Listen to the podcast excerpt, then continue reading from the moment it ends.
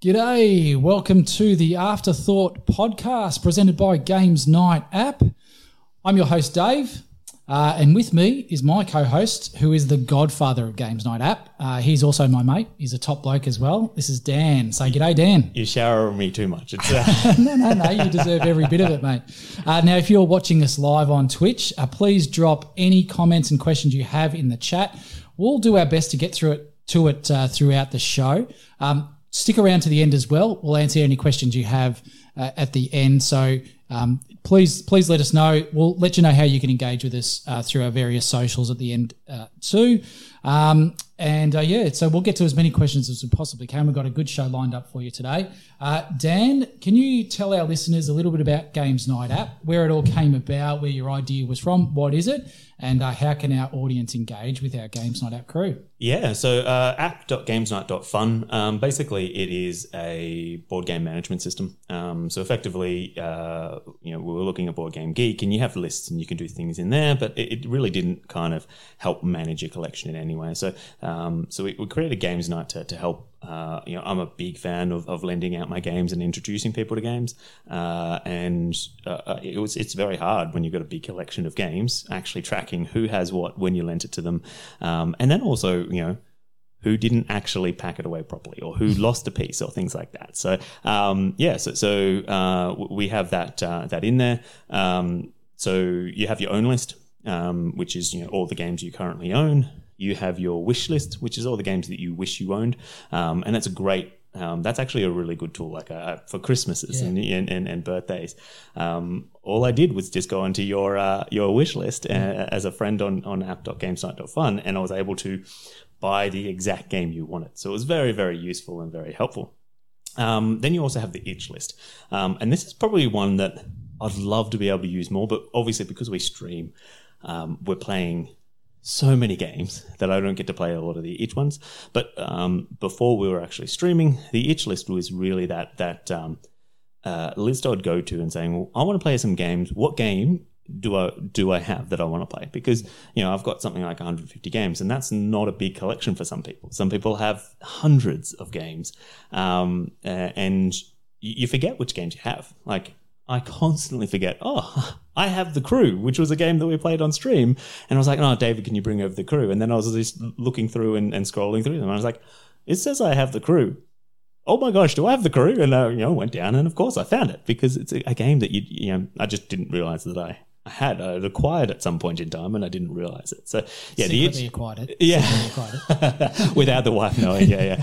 And then she's going to listen to the podcast or watch the stream and then the whip's going to go down. Absolutely, suss you out. So, yeah, those lists are the main kind of core part. But we've got other things in there. We've got the rating systems. You can actually track which games you've played, how you like them. We don't do a star rating system. If you've watched any of our streams, you can see that we do rating a bit different in terms of asking a few questions that actually quantify and qualify your experience more so than an arbitrary numbering system. I find the rating system that we use is really around the social part of gaming, isn't it? Yeah, absolutely. And to me, that's why I play games. I play games because I enjoy that social aspect. It's also a nice brain challenge, but realistically, it's that enjoyment you get from bringing people to an experience. Like if we think of Who Goes There we played recently, it's the stories that we told during that game that we're going to take away forever. Now, if you're listening to the podcast, we'll drop all of these links and so on that we have to our socials in the description. But if you're watching on Twitch, you can see there that you can engage in a number of ways with Games Night App, and we'll get back to that at the end of the show as well, just to let you know how you can get involved. Now, on today's podcast, we're going to be discussing the games that we've played recently and what we think of them. Or we will be talking about a few of those games. We'll get to our as yet unnamed Guess How Many segment. Yep. We run a Guess How Many show on Twitch on a Sunday night. Melbourne time. It's important. Yeah. Melbourne time, yeah. Australian time. That's right. What we do is we pull the games from the BGG or Board Game Geek database, and those that have been added in the past week. And so what we're going to do today is we're going to go through that list, or as many of them as have drawn our attention. So we're going to go through the top three today, because this week we'll talk about how many were added to the Board Game Geek database. There was a lot in the past week. Yeah. So going through all those was a pretty it was a good task. It was kind of good to pull out, but of course there were three that sort of drew my attention. So we'll go through that. Beautiful. We're also going to do a segment called The Crunch, which is basically where we just answer your board game questions or just chew the fat. Yep. We're just going to have a chat. Yeah, you guys are going to get to know us. Hopefully you can connect with us as well, and we will get to know you too and grow a bit of an audience that way. So let's get into it. Being this is our very first, this is our premiere episode number one. Yep. I thought it'd be good to just sort of share a little bit about ourselves, and I've got some interview questions for Dan.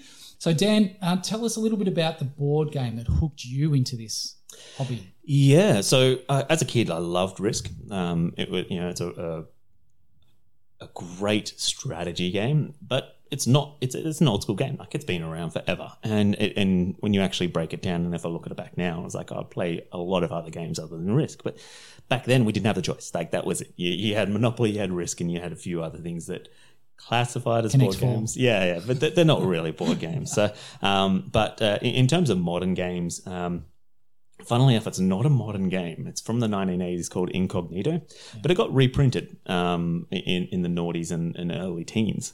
And I think that was actually the game that kind of really, shifted my thinking in terms of what board games can be. And I think that's probably just, funnily enough, just the same within libraries. It's people have this antiquated or old view of what they are. And that's what I really love, experimenting and playing and showing people, actually, this is what a game is now. This is what it is, and this is what it can be. And Incognito was the game for me. So if you've never heard or seen it, it's a game that you... a 4-player game. It can be played 3 and it can be played 5, but it's best played at 4. And you've got 2 teams of 2. The problem is you don't know who your partner is. So you're actually playing and trying to figure out who your partner or who your fellow spy is. We're talking about Incognito. Yes, with Incognito, you have Pluto-esque kind of game of asking each player questions to identify, you've got 4 different body types, and then you've got 4 different heights. So are you thin, are you fat, are you normal, are you lanky, and then are you short, are you tall, are you normal, are you... so you've got these different kind of attributes, and if you bump into someone, because you're playing in a Venice map, and you're trying to go around and bump into other opponents to try and find out who your fellow spy is. Yeah. So you're bumping into all the other 3 players, and you're saying, well, you get to ask a question and they get to give you 1 true, 1 false. Or is it 2 true or false? I haven't played it in a long time, but it's a great game. It's never going to leave my collection because it's as you say, it's the game that got me into it. Yeah. But it is that game that kind of shows the different mechanics that, these were out in the 1980s, but they weren't prevalent. They weren't popular. I think there was only a couple of thousand made. Whereas now, like, the reprint had, tens of thousands of copies made. Yeah. I'm not sure if it's available now anymore, but... Okay. It is becoming more and more available, and that's board games in general becoming a lot more available than they used to be. So back in the 80s when it was released, if you got a copy of the game, awesome. But if you didn't, then you're stuffed. You couldn't get it anywhere. So, and I think that's probably the biggest aspect that's changed over the last decade is that, especially with the reprint of Incognito that I was able to get, that change has really made it more accessible to everyone. And so you've introduced games, certainly modern games, to a lot of people, including me. Mm-hmm. Mm-hmm. But if you were introducing something to someone today, what would you start with? Oh, that's a great game. I suppose that it actually depends on the person, and it's the same within beer and within coffee and with most niche. It's actually understanding the person first, and then choosing a game that's going to match for them. And Kate's probably a great example. That stream, if you've joined us on Twitch, Kate joins us on the Sunday night streams for I guess how many, and she was never into board games. Even when her very first stream, and it's interesting if you go back and watch a recording of it, her very first stream, she had never played a game before. And we did a 6-hour-long stream. She came in just to help for, the first hour, just to help me keep it entertained, because then Callum was going to come in and then you were going to come in the evening. But then, she caught that bug very quickly and now has been on almost every stream since. The first game I bought for her was actually Cafe, and that's a great game that I would introduce to anyone that likes coffee. You know, if you like coffee, and I love coffee, but I know my friends that like coffee, and it's a great game to introduce people to. It's not too complicated, but you're starting to see what modern mechanics look like. Actually, I remember the first game you played with her was Ragnarocks. Ragnarocks, yeah. And that's actually probably another game that I would definitely introduce people to, because the explanation of it, super, super simple. Like, it's a very easy game to start. And we were playing it on Tabletop Simulator, so it's a bit difficult to really try and convey modern board gaming, because, you know, when that comes out, I think it's the first quarter of this year, so in the next few months that'll come out. That game really is a quite quick and easy introduction that you can do. The teach takes 2 minutes. Yeah. It's such an easy teach.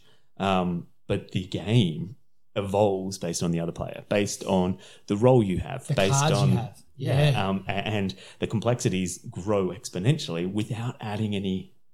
You're not adding rules to make complexity, which, you know, heavy games like Euros and that's what they do. They add rules that will then add that complexity, or they'll add new mechanics that add complexity. Ragnarok's really only has 3 kind of main rules, and they don't add extra rules to it. So that's also a great game to introduce people to. And the other would be something like The Crew or Space Team. Super small, simple games. If I think that they're not, if they're not into strategy or not into any kind of heavy lifting, or if they're a bit younger, Zombie Dice or the Dino Dice. I think actually Zombie Dice was maybe the first game I bought. Yeah. It's that's a great example of a very simple concept done well. Another one is Liar's Dice. Liar's Dice is really kind of good for that. Though that, you know, they're both, you know, bordering or not being board games, but they're showing that, hey, you like Uno? Well, then let's play Zombie Dice.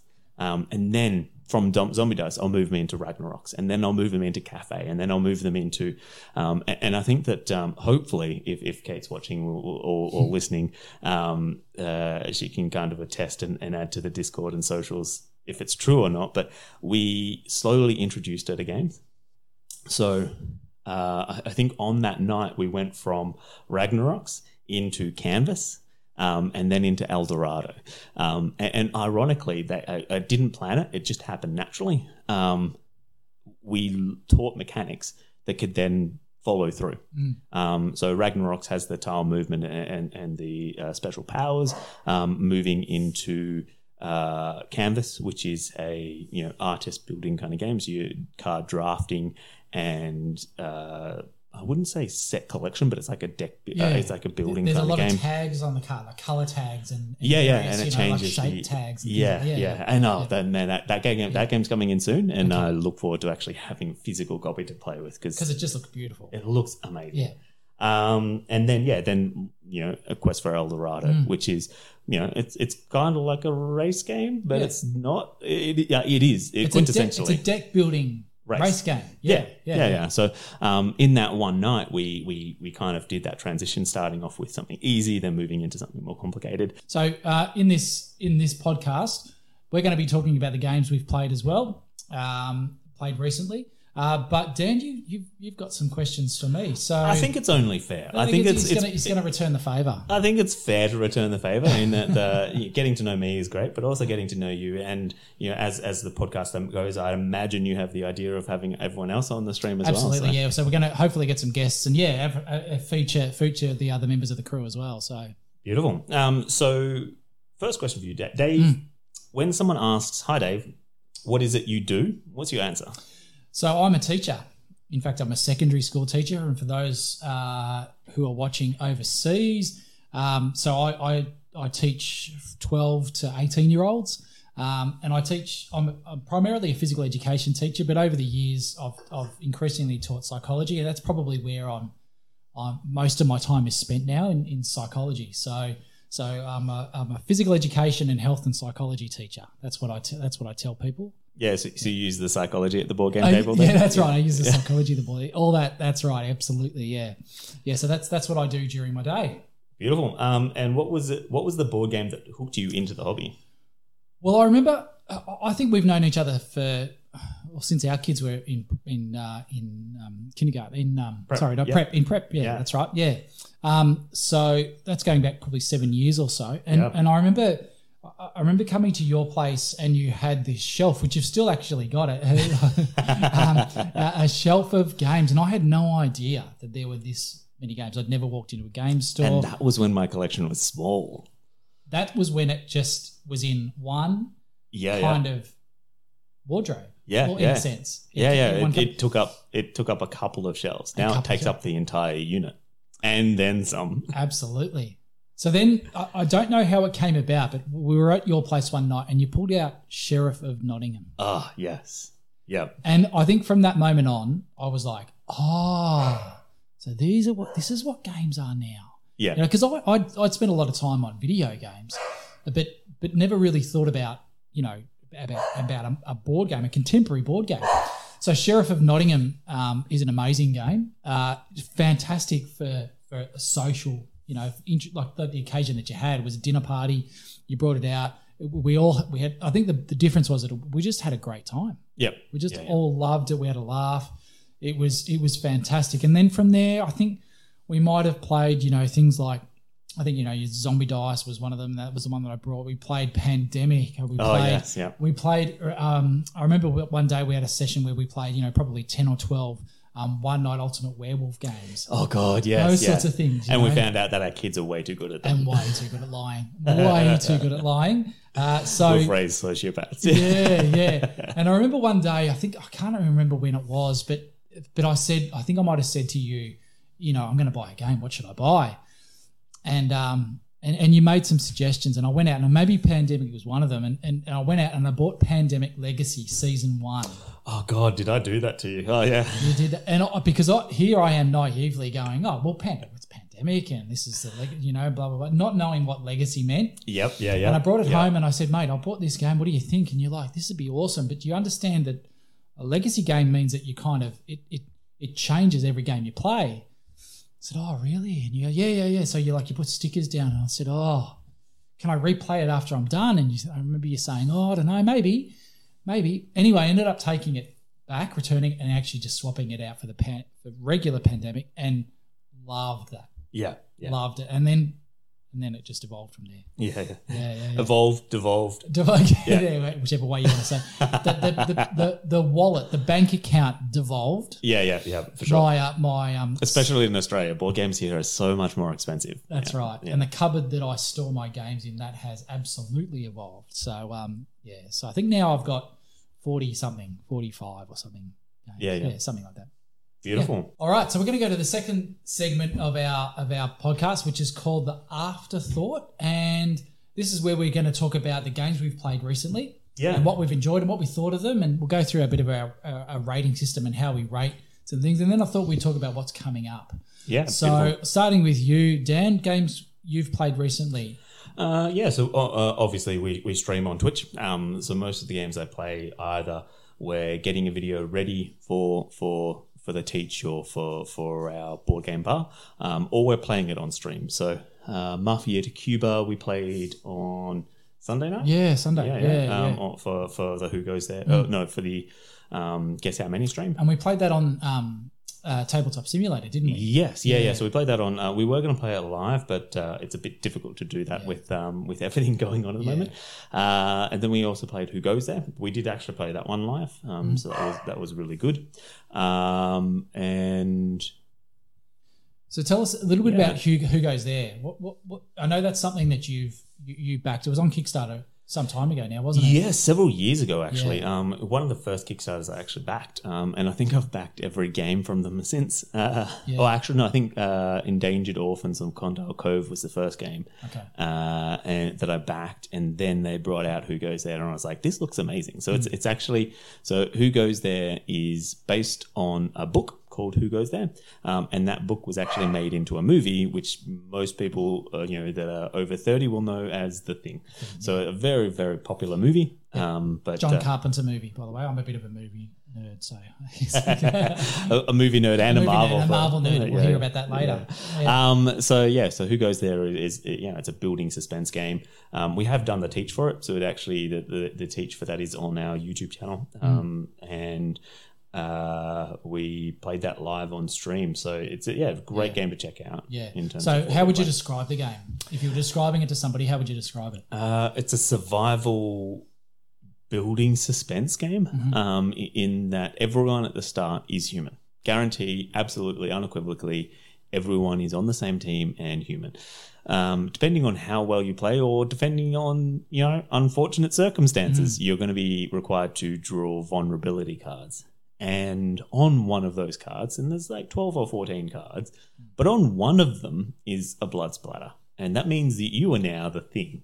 Yeah, and you've been infected. And you're now the thing. You're trying to win by getting away. Yeah, you're trying to get onto the helicopter and infect the rest of the world. Because it's set in Antarctica, right? Correct, yeah. So you're Antarctic explorers who've found a thing and conveniently thought it to bring it back to life, not knowing that it was going to come back to life because, what thing that's frozen comes back to life. So, and if you've seen the movie, The Thing is a shape-shifting alien sort of symbiote that sort of, it secretly moves around the Antarctic basin. Yeah. Knocks people off. And that's why it's a building suspense game because in our game, no, I won't tell you who, but there were a couple of players that drew a lot of cards, and there was one player that drew very few cards, but they were the unlucky one to draw the card. So that suspense kind of thing is you were looking at the players that drew a lot of cards, but then that one player was actually what we all needed to be worried about. Yeah. Now inadvertently we did pretty well in that game, I think. So tell me, how did it end? Because I know it's on our YouTube, but I didn't see the ending of it. So as I take a drink, sorry. Definitely jump onto the YouTube. We have added chapters to all the YouTube, so you can just watch the end of it. I don't want to put any spoilers in there. So within all the videos, they can be quite long. That game is a 4-hour game. It's a big game, on YouTube we do have the full playthrough if you wanted to watch the entire thing, or you could actually just skip to the end. We do have our final thoughts of the game, as well as who actually. Who won and who was the thing. Who was the thing. Yeah. You'll have to watch the YouTube to find out who was the thing and Who Goes There. So games that I've played recently. Yeah. So what have you played recently? So I've been playing. So over the summer break here in Australia, obviously it's hard when I hear podcasts from overseas or Twitch, they say they talk about summer. They're talking about June, July, August, and that's for us. Our summer is December, January, February, that period. So we're sweating right now. We're sweating. We are hot. Yeah, absolutely. You can see the redness on my face if you're watching us on Twitch. But I've been playing Under Falling Skies. Yeah. And this is a game that I was gifted to by a very good mate who's sitting across the table from me. I cheated. I looked on the app. Dan looked on the Games Night app on my wish list, and he saw that on there was Under Falling Skies. And I'm very, very grateful to him for getting me that game, because it is a fantastic game. It is a solo game. Yeah. So it is purely solo. I want you to think, viewers, I want you to think, and listeners, think about Space Invaders. Yep. Okay. Yep. And think about that implemented as a board game, because that's essentially what it is. What it is, however, you do roll some dice. So it is a dice placement, worker placement style dice placement game, where you're placing dice on certain actions in order to repel the invaders. Yeah. You might be shooting missiles at them, or launching a fleet of aircraft to fight against them, or you might be building up your base, underground base, in order to do more actions with more efficiency and so on. Yeah. Brilliant solo game. I can't think of another solo game that's better than this game. It's so clever, so engaging, really difficult. Yeah. Really difficult. Well, it's actually also got an interesting evolution in that it was a print and play game first. So on Board Game Geek, it's still available now as a print and play. So you can get on there and just play the basic iteration of the game.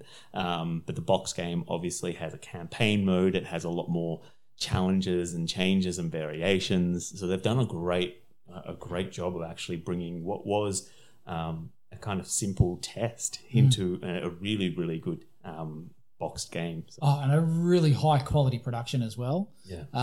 And just a fantastic game. So it's the sort of game that you would grab a beer or a coffee or whatever. Or a nice whiskey. That's it. Sit down in a quiet space, in your study, whatever, grab out Under Falling Skies and just love the experience for however long you've got. It takes, 20 minutes to half an hour for a game, but it has got a mission or a campaign that you can play through where the cities that you're defending change all the time and it changes the base structure. So very, very clever, beautifully implemented game. So I've been playing Under Falling Skies. Beautiful. I've also been playing Wingspan. Now, Wingspan is the sort of game where at first when I saw it come out, I thought, I don't want a game that's birds. Yeah, it's how do you describe Wingspan? It's birds. It's birds. It's bird watching in a game.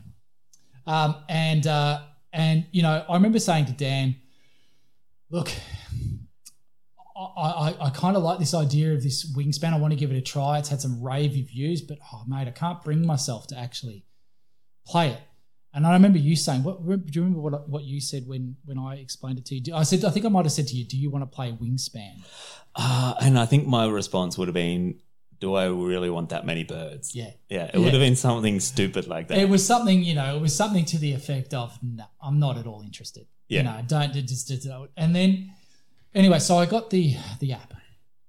So I downloaded the app. The app was cheap on Steam. Yep. It was on a discount. I got it and I sat down with it. And the app's a really good implementation. If you haven't had a go at the Wingspan app, it's a really fantastic digital implementation of the board game.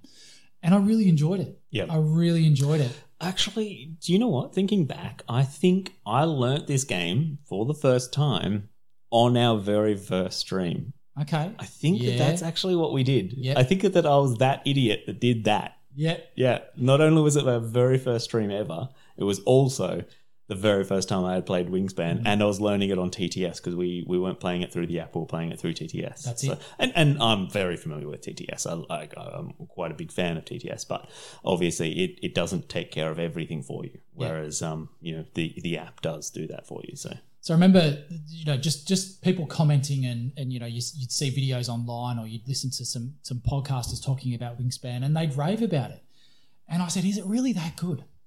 Anyway, over the summer, Kmart obviously, contacted the publisher and went, Stonemaier Games, and went, we'll take thousands of copies for you. Yeah. So Kmart is... It's kind of like the Target of Australia. So we do have Target, but ironically Target's not as big here. No. But Kmart is huge, 2,500 stores across Australia. If they bought 4 or 5 games, they would have done an entire print run just for themselves. Oh, absolutely. So this is a game that generally, the RRP in Australian dollars would be $100. Yeah. 100 to 120, I think, is the RRP. Kmart was selling this for $50. I still can't fathom that.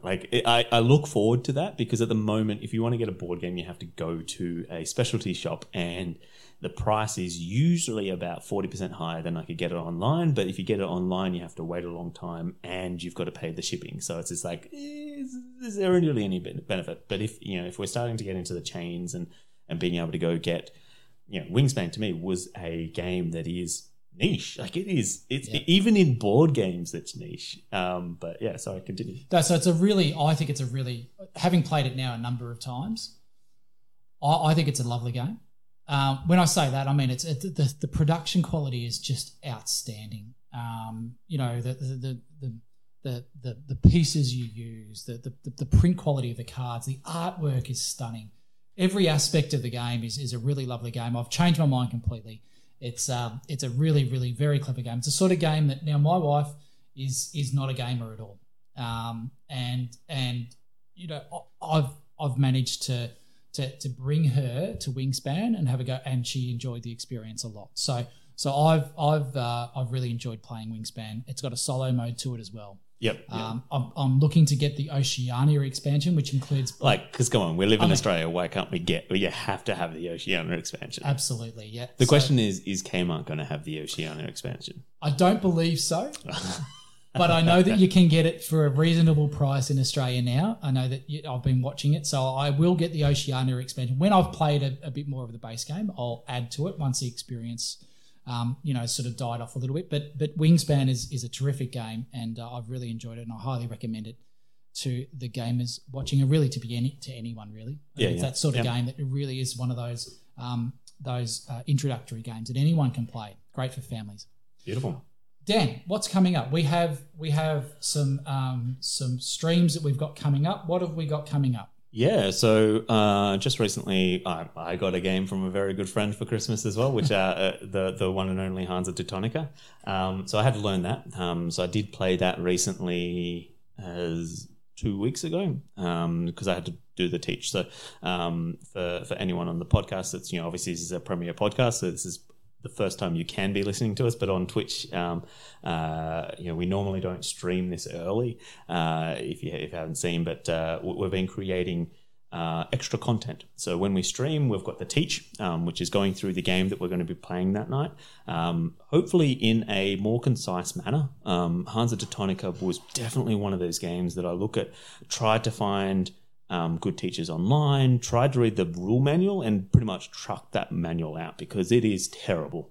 And eventually got through. We did a couple of playthroughs and then created what I think is a pretty good teach.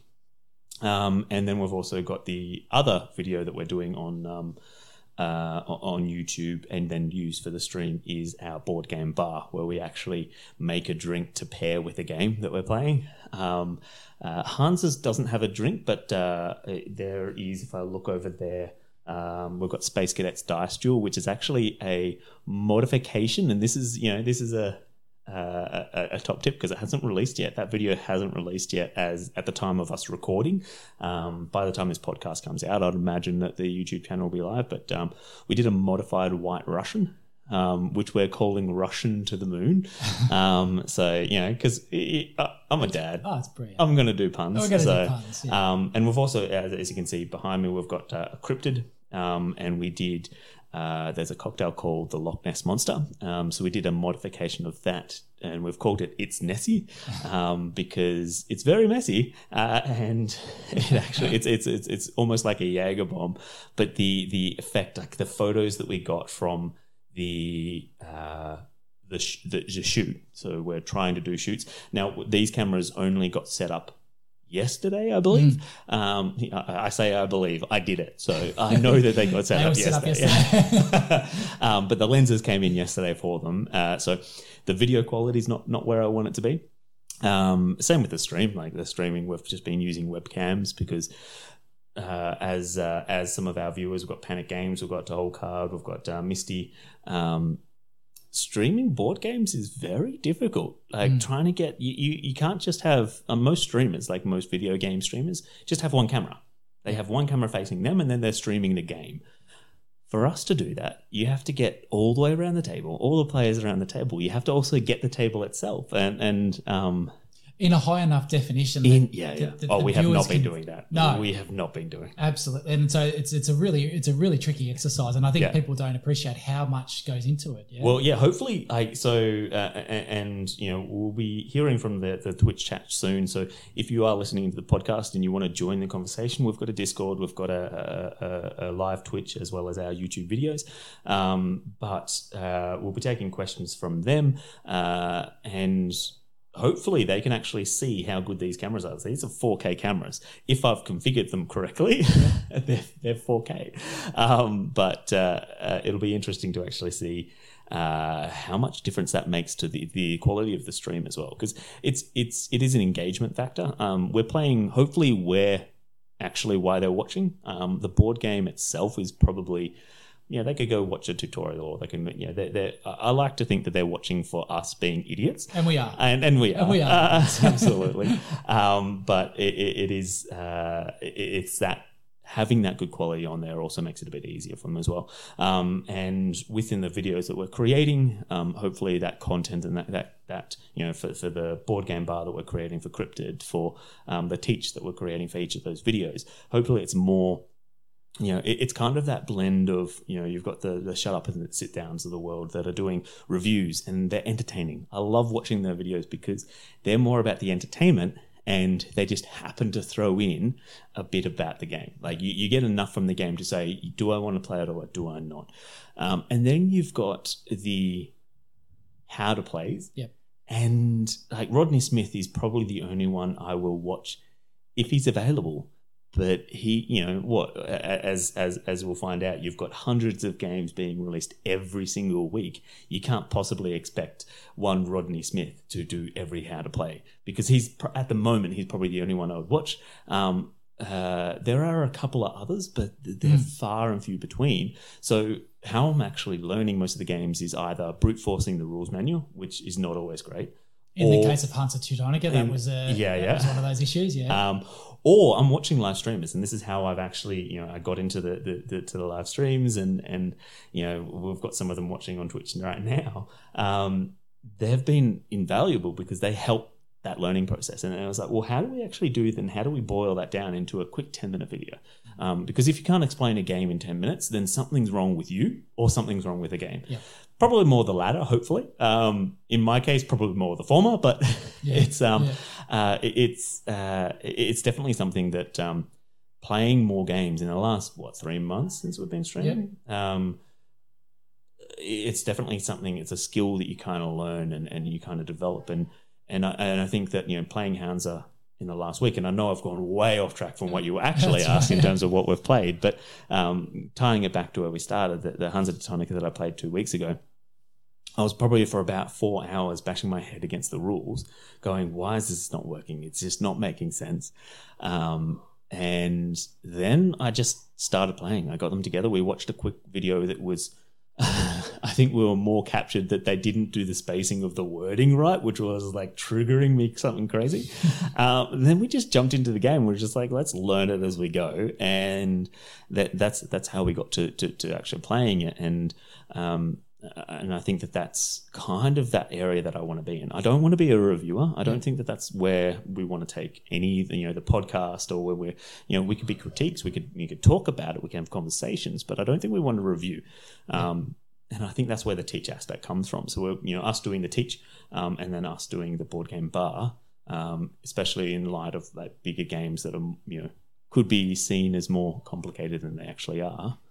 Such as Hansa Teutonica, is kind of where I'm more excited for what we're doing. So, and I think it's, from my point of view anyway, as somebody who's coming in, you know, just as somebody who's part of the crew, but also just for me, I think what sets us apart is we're all about the social experience, being with friends, being with your mates, having a drink, having a laugh. That's what I think sets us. Yeah, absolutely. And this could be a question for later, but so feel free to say, let's answer that later.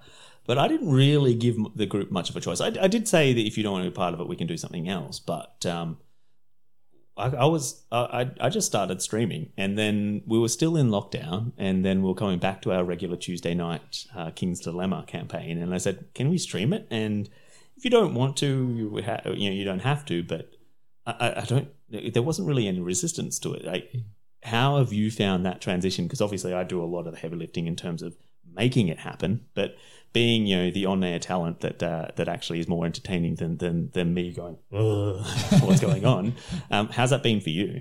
It's been great. Look, I'm you know, with a young family as well, it can be difficult to find the time, and with full-time work. But I think, you know, having that regular contact, regular, you know, event that we can get together socially. Yeah, I think that's a really important thing, particularly given what we've been through for the last 2 years.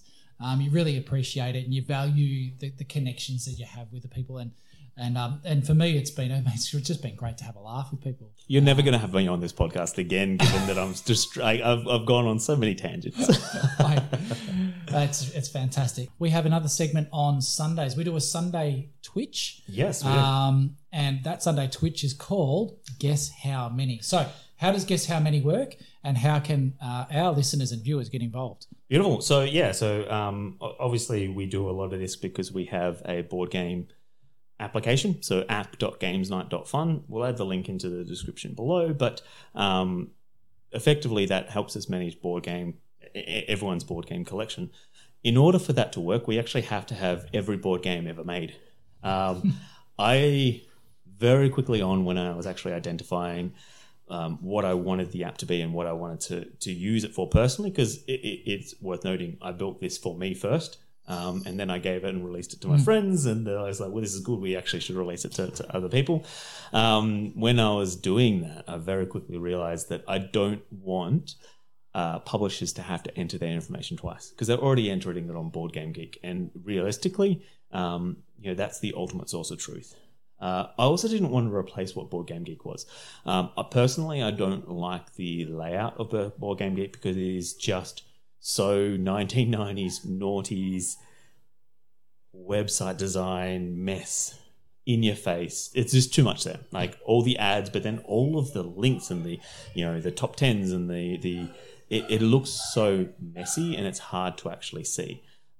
So, you know, I wanted something that was a lot cleaner, but I didn't want to have to replicate or expect publishers to replicate it, because why would a publisher put their game into something that, you know, maybe only a couple of hundred people are currently using? So, so what I had to do was build what we call a web scraper, mm-hmm. And what that does is it goes to Board Game Geek. They have open APIs that they allow people and applications to do exactly this. It's very, very useful and very, very helpful. But we can actually go through and we can see every board game that was posted to their service in the last week. Mm-hmm. So we were doing that pool, but it really was only... It was a background function. It was something we had to do. And I was quite intrigued by it because I was getting to see it all happen. And I was just like, there are how many games added? And I think I was actually talking to Misty, who's actually watching us on Twitch right now. And I was mentioning something, and I think inadvertently I mentioned, well, did you know that this is how many games were added? And she was like, no, but how do you know that? And it kind of started this conversation of as to why I do it. And then I was just like, well, that actually, if I got that small reaction from one person, that could actually be very useful to include on stream. So that's now our Sunday night stream. Yeah. I'll start the board game pool, which, by the way, does not shut down Board Game Geek. It takes, I think it's about 20 seconds that it does everything it needs to do on Board Game Geek. From there, it's actually going through every single game in that database. So we grab the database, we pull it, which is that 20 seconds, and then my computer does all the processing. It's going through each game. It's going through and seeing, do I have that game in there? Do I have? Is it updated?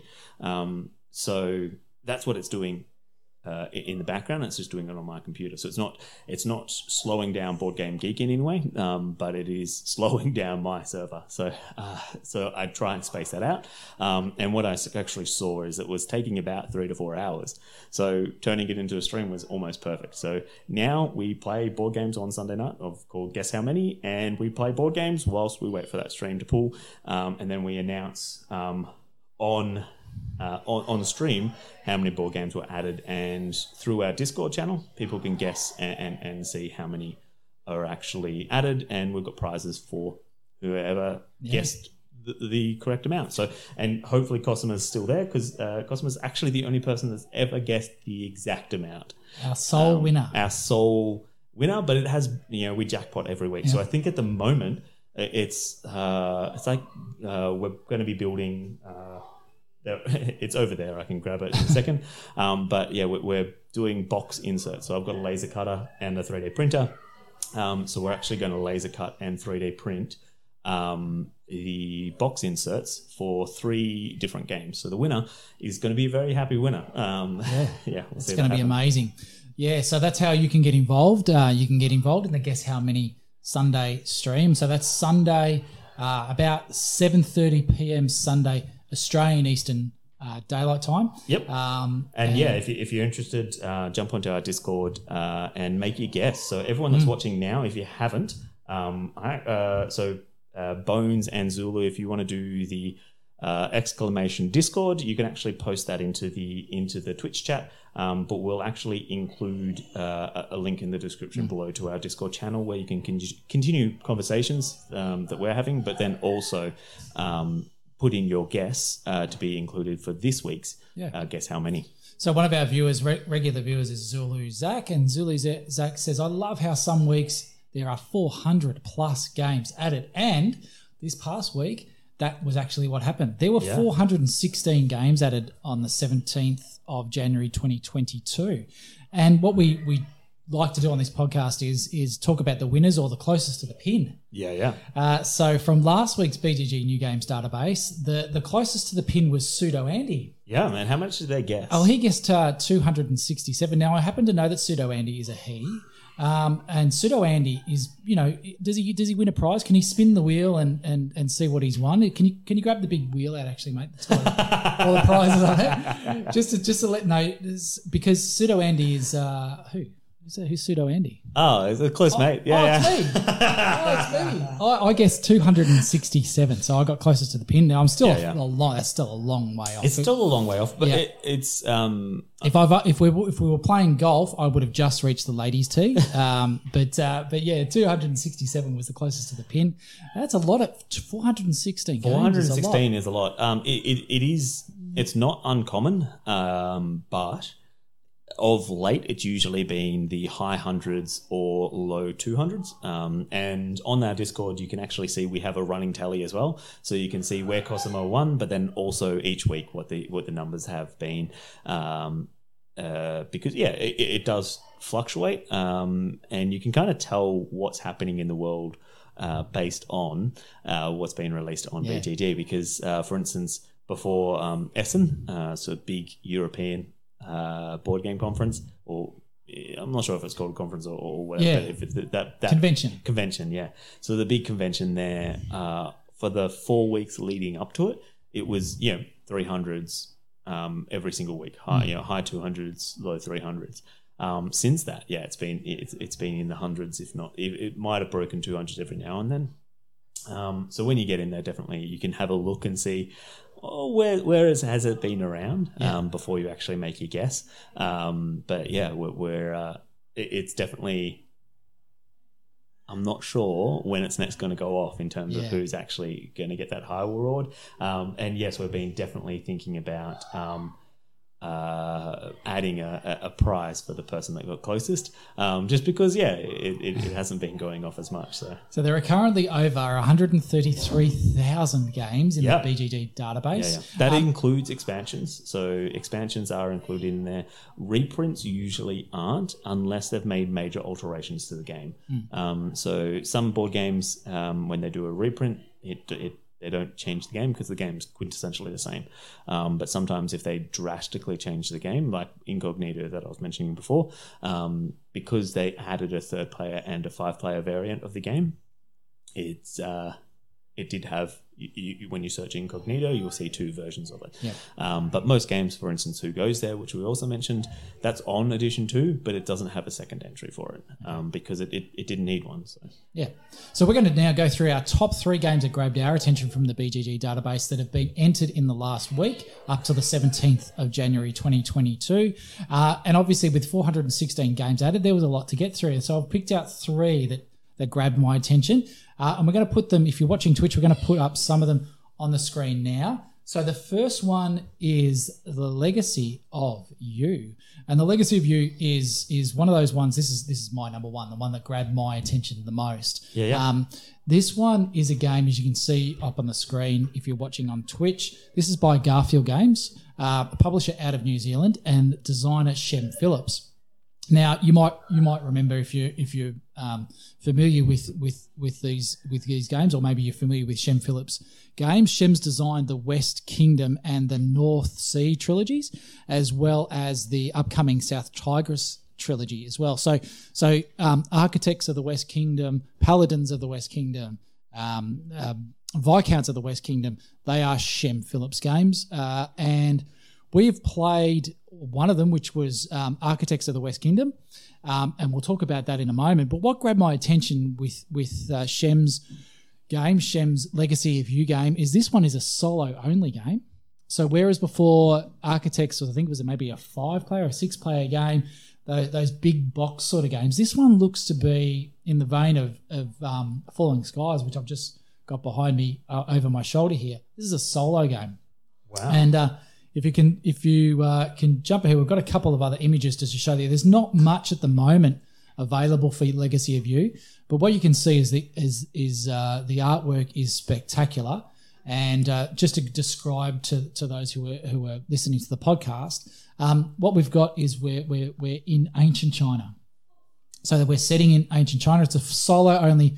It's a fully resettable non-linear campaign game, as Shem describes it. And he says, where you step into the role of a legendary hero of the Xia dynasty, Yu the Great.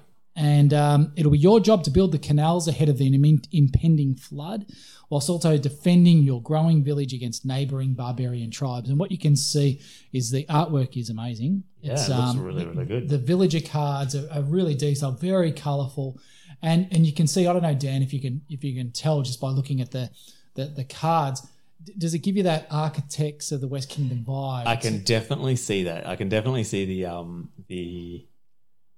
their style is kind of all over this. It's, yeah. In terms of how they lay out the game, it's like it's interesting seeing how different game developers can go through and even though they are different games with different themes, there's some aspects to it. Like that left-hand panel is quintessentially Architects of the West Kingdom. It is. So it's basically, you've obviously got some resources. In this case, it might be wood or clay bricks or wheat or something like that. And it appears to be something where you collect resources and then trade them in for something else. Yep. Now, what really grabbed my attention was that in this game, the stories are going to evolve and new gameplay elements are going to be added as you go along, and the campaign has what it's being described as a self-balancing system. In other words, if you do really well, it'll make it harder. So it appears that there's some worker placement aspects to it. There's some deck building elements to it. I don't know, when we played Architects, and it was going back a little while ago, how did you think of the game? What did you think of Architects of the West Kingdom? I really liked it, and I've absolutely just messed up on there and did the wrong thing. So I'll quickly bring that back so that everyone can see it. I really liked Architects of the West Kingdom. It's definitely a heavier kind of game than most might expect, but it's definitely an easier one to explain or teach than probably a lot of other worker placement games. So this is a solo player worker placement. This is a solo worker placement, and it has some light deck building. So the description has. There's not much about this game at the moment. It's only, as I said, just gone up on the BGG database. So all we can see at the moment is the box art and the cards, or some of the cards. So not a huge amount of information on it, but it's certainly exciting from the point of view that it is a worker placement game. It's got some deck building elements, and it evolves over time. So yeah, and I think one of the things you kind of did mention before, it's something that I think COVID does have, I wouldn't say the answer for, but it's something that COVID's brought up that we haven't seen before, is that prevalence of, or the emergence of, solo playing games. Yeah. Prior to COVID, they were definitely relegated to the corners of, why would anyone play that? Yeah. But now you're seeing a lot more, like Under Falling Skies, great example. This coming up, but another that I'm quite excited by is Hostage Negotiator. Hostage Negotiator. Yep. That has both independent play, but then also a legacy component. And there's another which I cannot for the life of me remember the name of.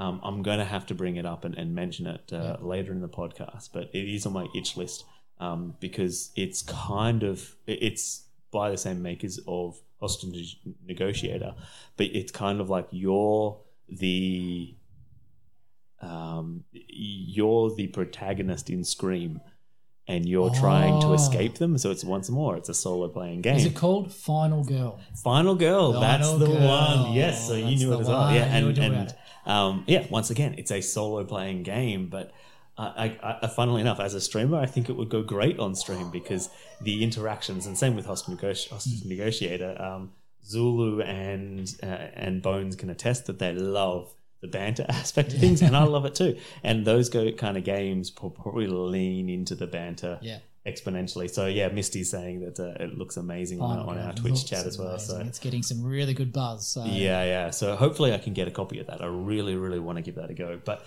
this also looks very interesting as well. Do you know if it's going to be a Kickstarter or how are they releasing it? So most likely it will be. And I know the Garfield Games kind of publishing cred is that they're certainly their history anyway is that they generally will release it on Kickstarter, and one of the good things is that they don't inflate the prices on Kickstarter.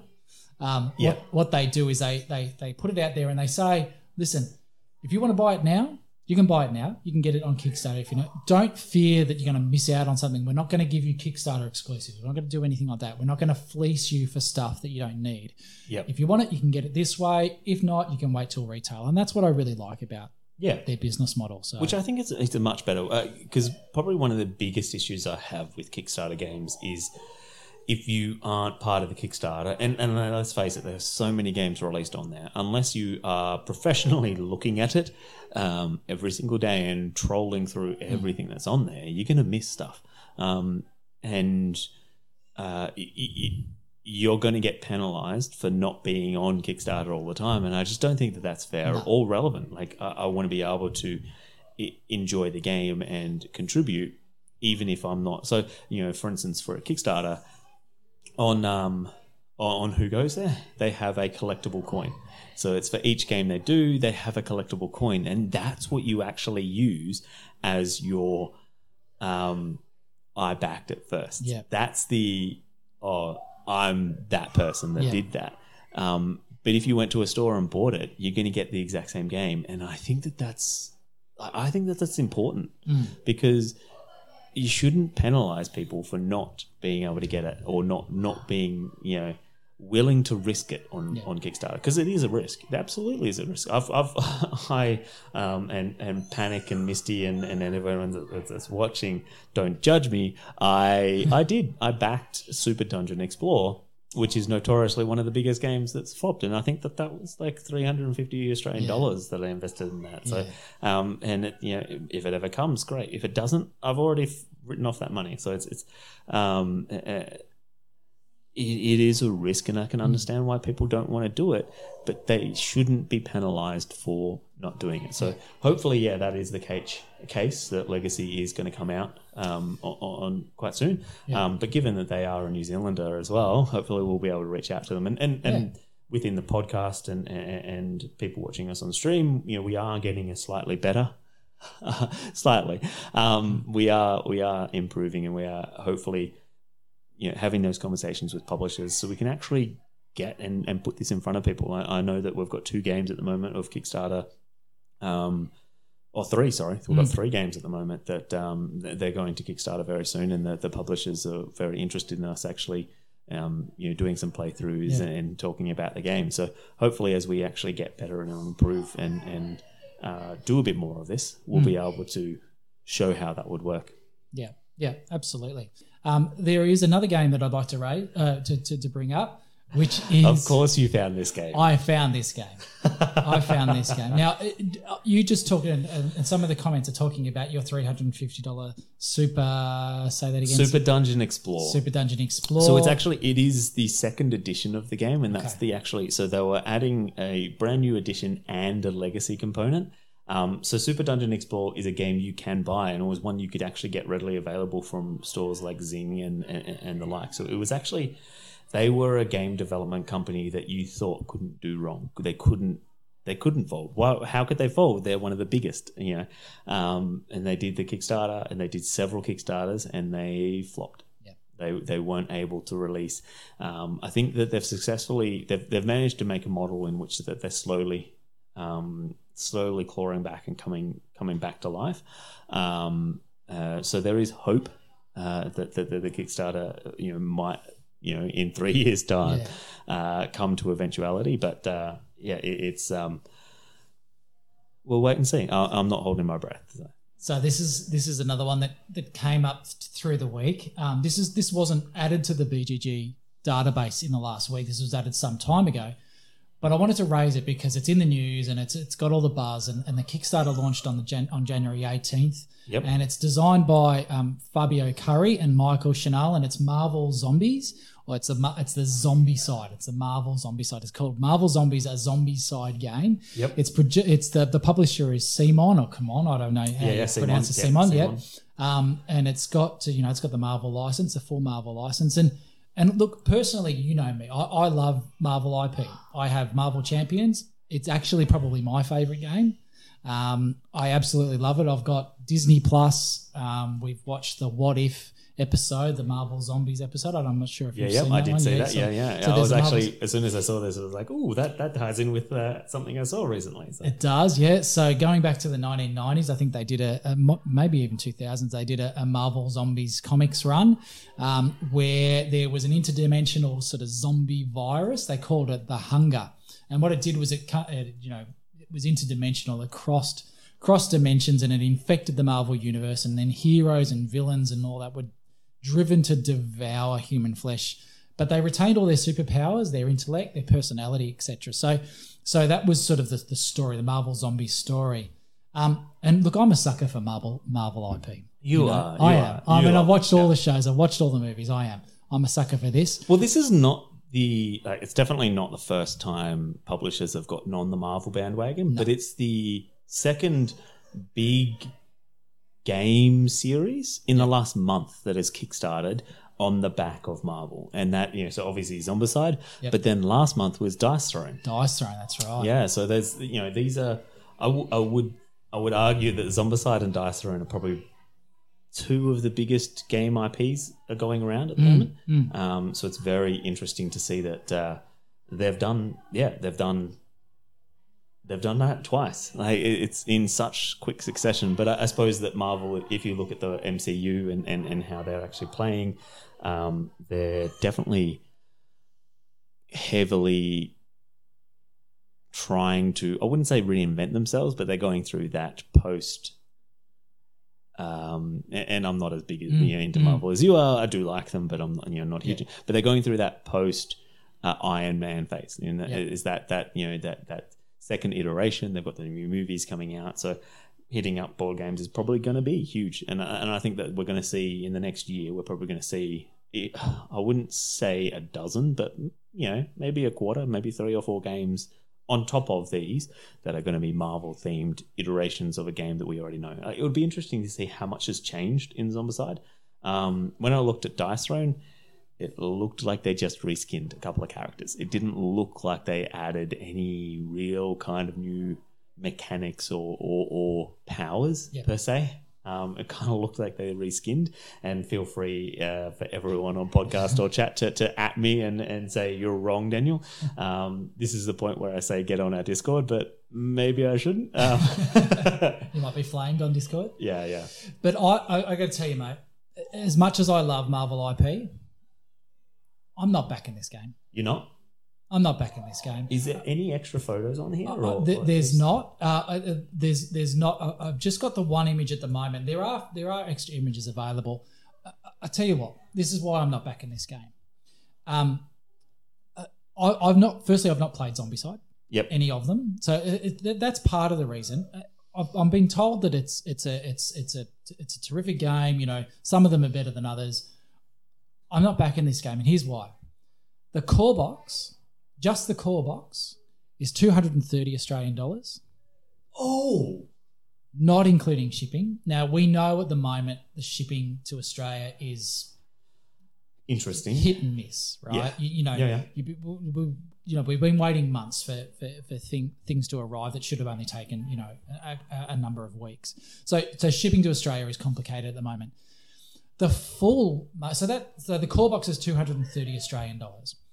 The full Marvel Zombies experience, and when I say full, I mean the core box only allows you to play the Marvel heroes as zombies. Yep. The full Marvel Zombies experience, which includes X-Men heroes, okay, as heroes. So you can play as zombies and you can also play as heroes. That's 335 Australian dollars. Yeah, which would probably be around about 250, 280 US dollars. So that's not including shipping. Then if you want to add Galactus. Now, I don't know if I've added another image to this. I may. No, I just had a look. You didn't. So Galactus is this, you know, enormous, you know, if you've seen Eternals, you know what the Eternals are and so on. So Galactus is this, you know, enormous character, interdimensional, well, I don't even know what you would call it, right? Interstellar character. 571 Australian dollars you'll have to pay for that. So it is absolutely, this game is going to break the Kickstarter backer record. The current Kickstarter backer record is held by Frosthaven. That earned 13 million. Million. Yeah. And this is going to break it. It's already raised 3.6 million. It's only been live for a few days. It's well and truly broken through its funding goals. Yep. It's going to break through at 13 million. It's guaranteed. I just sort of went through as well. I've gone through my Games Night app wish list games, right? And I've worked out how many games can I buy for the same cost of just the sort of the core box, right? Yeah. So I can I can buy Mind Management. I don't know if you've heard about Mind Management. Mind Management. I really want to play that. I know. So Mind Management is a hidden movement game. Mind Management will be 80 Australian dollars. Mm-hmm. Uwe Rosenberg's New York Zoo, which is on my wish list, that's 50 Australian dollars. I can add that there. I can buy that. Wow. Then I can buy, as well as that on my Games Night app wish list, I have Pandemic Legacy Season 0. Yeah, that looks very interesting, yeah. That's 100. I say that we've actually got Pandemic Legacy Season 1 sitting over there, so we're going to be playing that. So... So I can add that 110 Australian dollars. So I can buy those three games for as much as the core box. Yeah. When you add shipping as well. I'm not going to bother with Marvel Zombies. So I suppose, and this is for we're definitely got a lot of conversations in chat that I definitely want to get to because I think it's going to be useful and beneficial for the podcast. But I suppose that there is that conversation we can also have around the benefit this would have for board games in general. So within board games, you know, we need that attention. We need more people playing them because the more people that play games, the more tenable and the more sustainable a business model becomes for publishers. And you look at the last 10 years, Kickstarter's been great for that because it's being able to create sustainable business models that hopefully then go on to become bigger. I think that unfortunately we haven't seen that within some publishers. They only ever release on Kickstarter and they only ever do it that way. So that's the model that they only ever do. I'd like to see publishers make that transition and say, well, yes, we can do and use Kickstarter for what it's great at. But if Kickstarter ever died or, you know, went into the blockchain, I haven't looked at it yet, but they went into that kind of thing, then they're not pinning their horse to one chariot. Like they need to have that diversification, and I think that's the same within the stream. We've got the stream, we've got the YouTube channel, we've got now the podcast. You know, that diversification and that hitting multiple channels.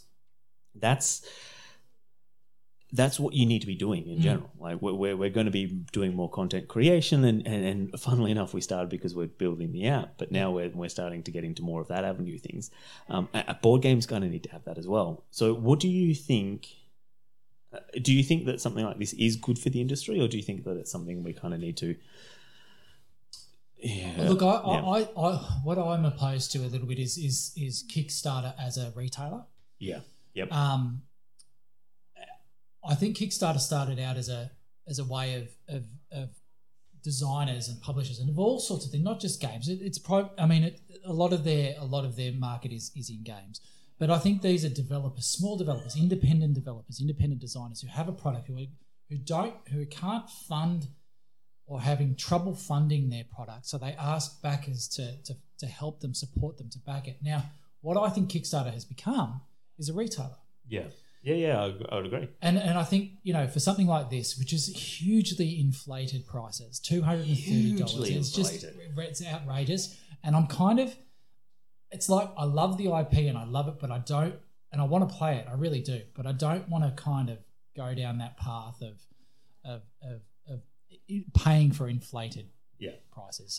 So for the podcast's sake, we do have some Being Boozled, which is a Twitch special. I will do that later, Bones. Don't worry, we will get to it. And the chat has definitely been adding some conversations Let's pause that.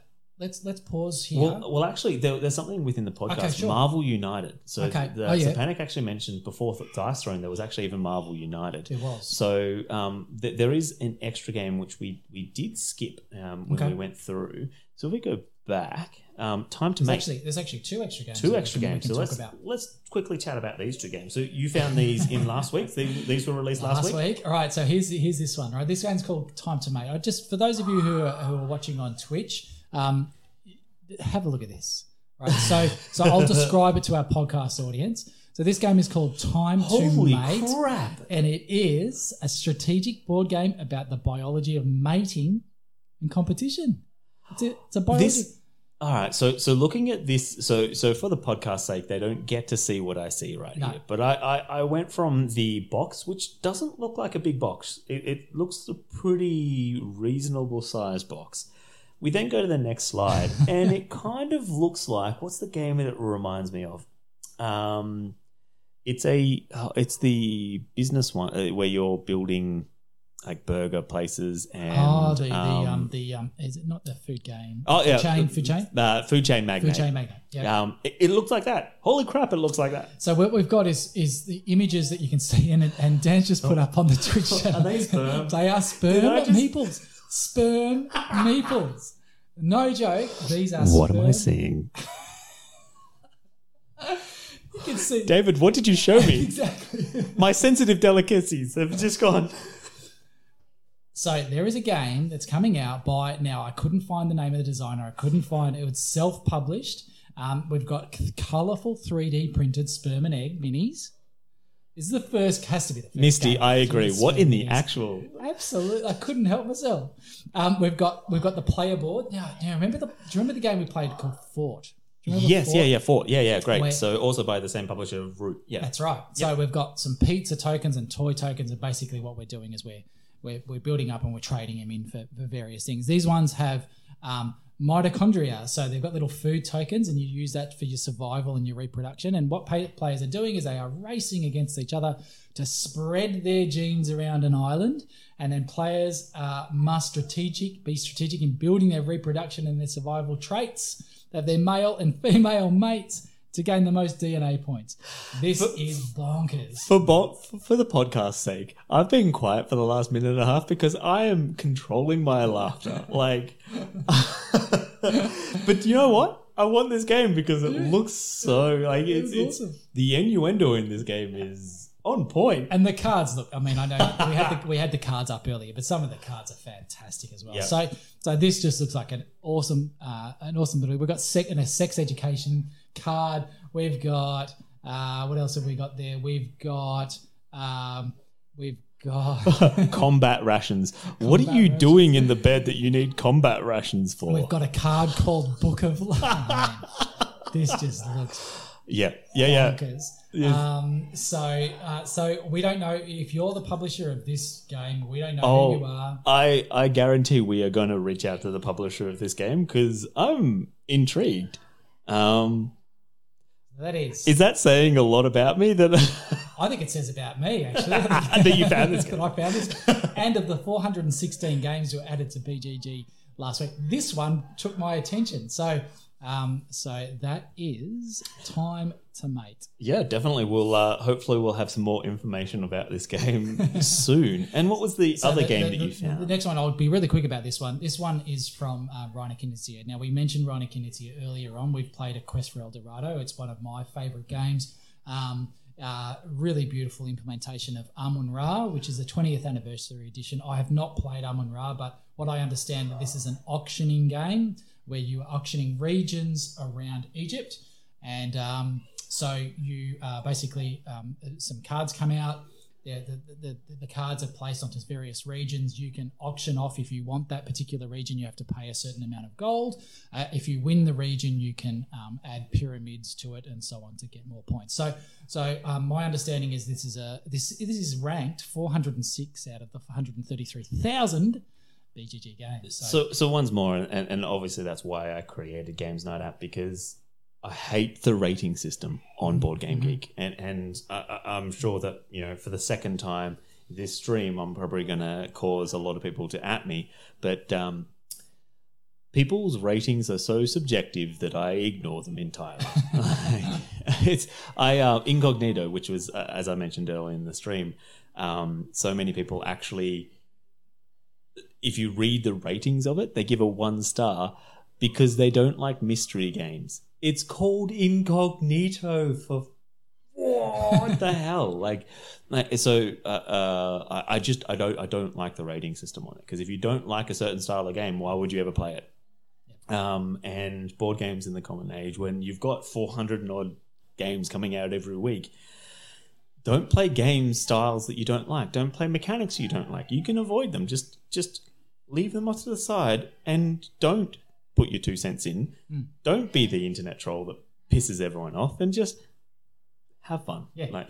So. That's what it's for. Right. So I'm really keen to watch this. I don't know when it will come out. I think it's a 2022 release. So I'm looking forward to that. I really enjoy Ryan Kinitsia's games. So yeah, absolutely. Yeah. So that'll be interesting. I definitely think that'll be a good one. Before we head over to now, people who are watching on Twitch, we're going to come to your comments in just a few moments. But Dan, if you just could briefly talk about to our listeners, what is the Board Game Bar and what is the Teach, and what have we got available on YouTube for? Obviously we stream on Twitch twice a week. So we stream Melbourne, Australian Eastern Standard Time, which is also interesting because it's got daylight savings in there. So at the moment we're in daylight savings. So every Sunday and every Tuesday evening from usually around 7:30 to 8 o'clock. So we usually put on the poster 8 o'clock. And what we've actually started doing from this year, so we actually came up with the idea. We took a week off. We were down at Phillip Island. We were enjoying the sun and sand. And an idea that came to us was, well, we love teaching games to people, especially myself. But I didn't feel that we were doing that the best on stream. So what we actually came up with was, why don't we record that and put that up on YouTube? So we've got the YouTube channel, and we've got the segment in there called The Teach, which basically does it within 10 minutes. We try and keep it within 10 minutes. We teach the game. We go through why we enjoy it, who we are, how you win, the rules, basic rules of the game.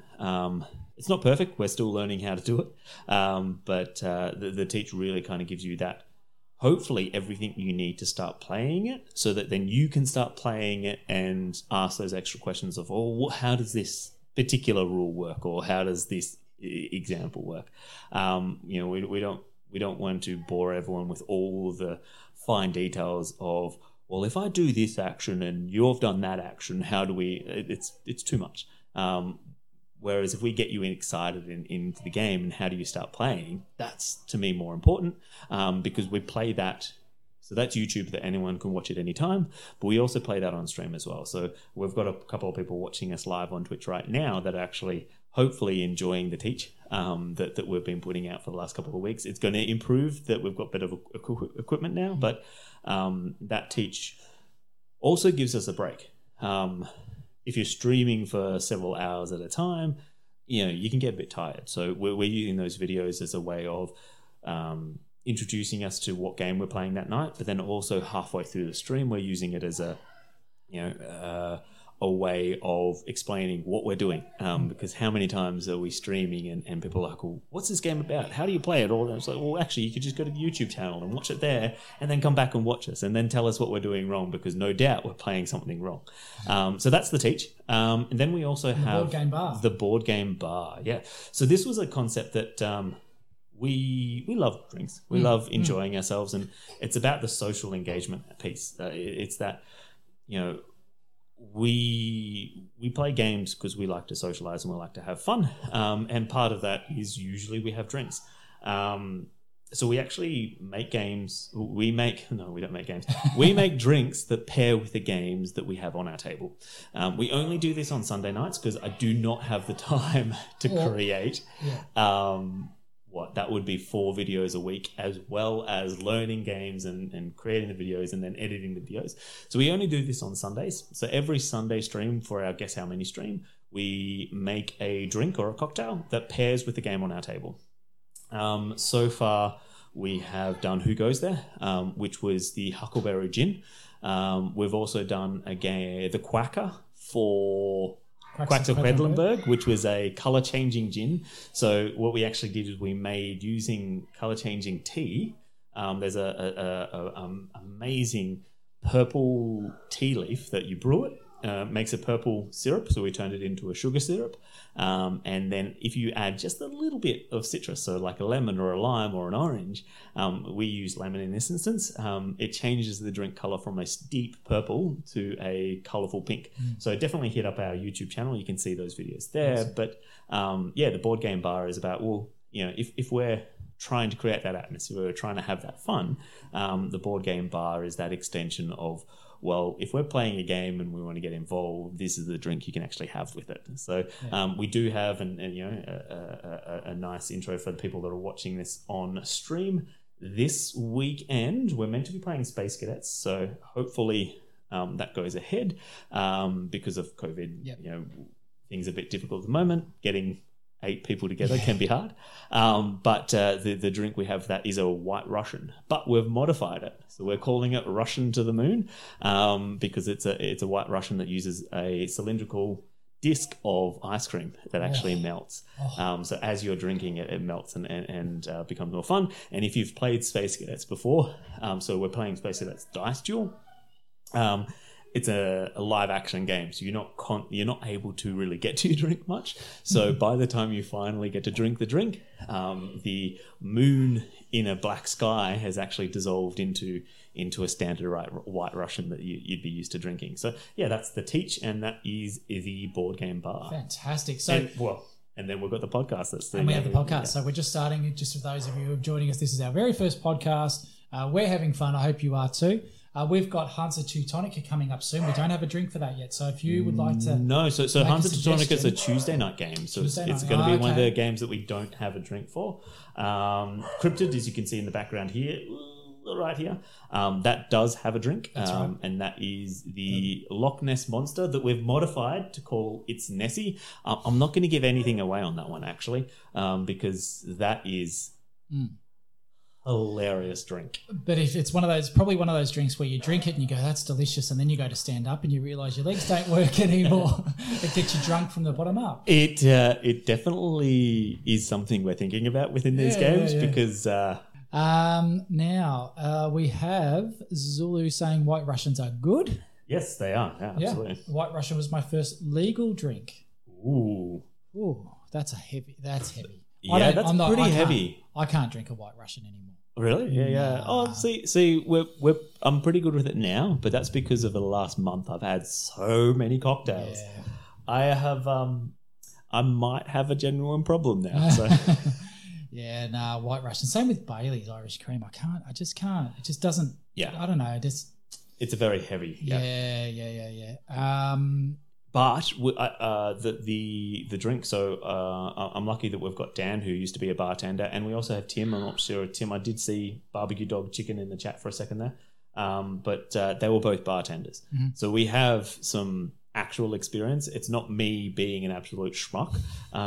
It's me as a schmuck introducing someone that has been a bartender and knows how to make good drinks. And the It's Nessie is actually really delicious. Yeah. It's not super alcoholic either, but it is quite a nice drink to have. So. Cool. Good. Yes, it's actually been quite fun, actually. Yeah. So, we did Obscurio. That was the game that I missed. Yeah. We did the Storm Dark and Brewing. Stormy. Yeah, the Dark. Yeah. What did you call it? We called it the Storm Brewing, which is just a Dark and Stormy. So it's a ginger beer and dark rum. Is Misty Mountain Girl from Australia? No, America. From the unit. So Misty's on pretty much every stream you can think of. Fantastic. I think Misty should be doing their own stream. Like, she's awesome. She's fun. She's really, really engaging. So Misty, you should be doing your own stream. But she's on, like, she's on the whole card. Phantom Meeple, I think she's on a couple of times. I've seen her on the Panic Games. Like, she, she goes between all the different streams. So, it's Dark and Stormy. Well, a Dark and Stormy is basically rum and ginger beer. Yeah, pretty much. And fortunately here in Australia we have and lime, a little bit of lime, and a little bit of lime. Yeah. And fortunately in Australia we are blessed with awesome rum and just as awesome ginger beer. So we're pretty Bundaberg ginger beer is the best. It is. Oh, absolutely. And the Bundaberg rum is pretty special as well. Probably not quite so good as the Jamaican rum, but certainly it is a pretty special thing. Well, that's it. That's episode 1. We got through. The premiere's done. Please, Dan, tell our listeners, how can they find Games Night App?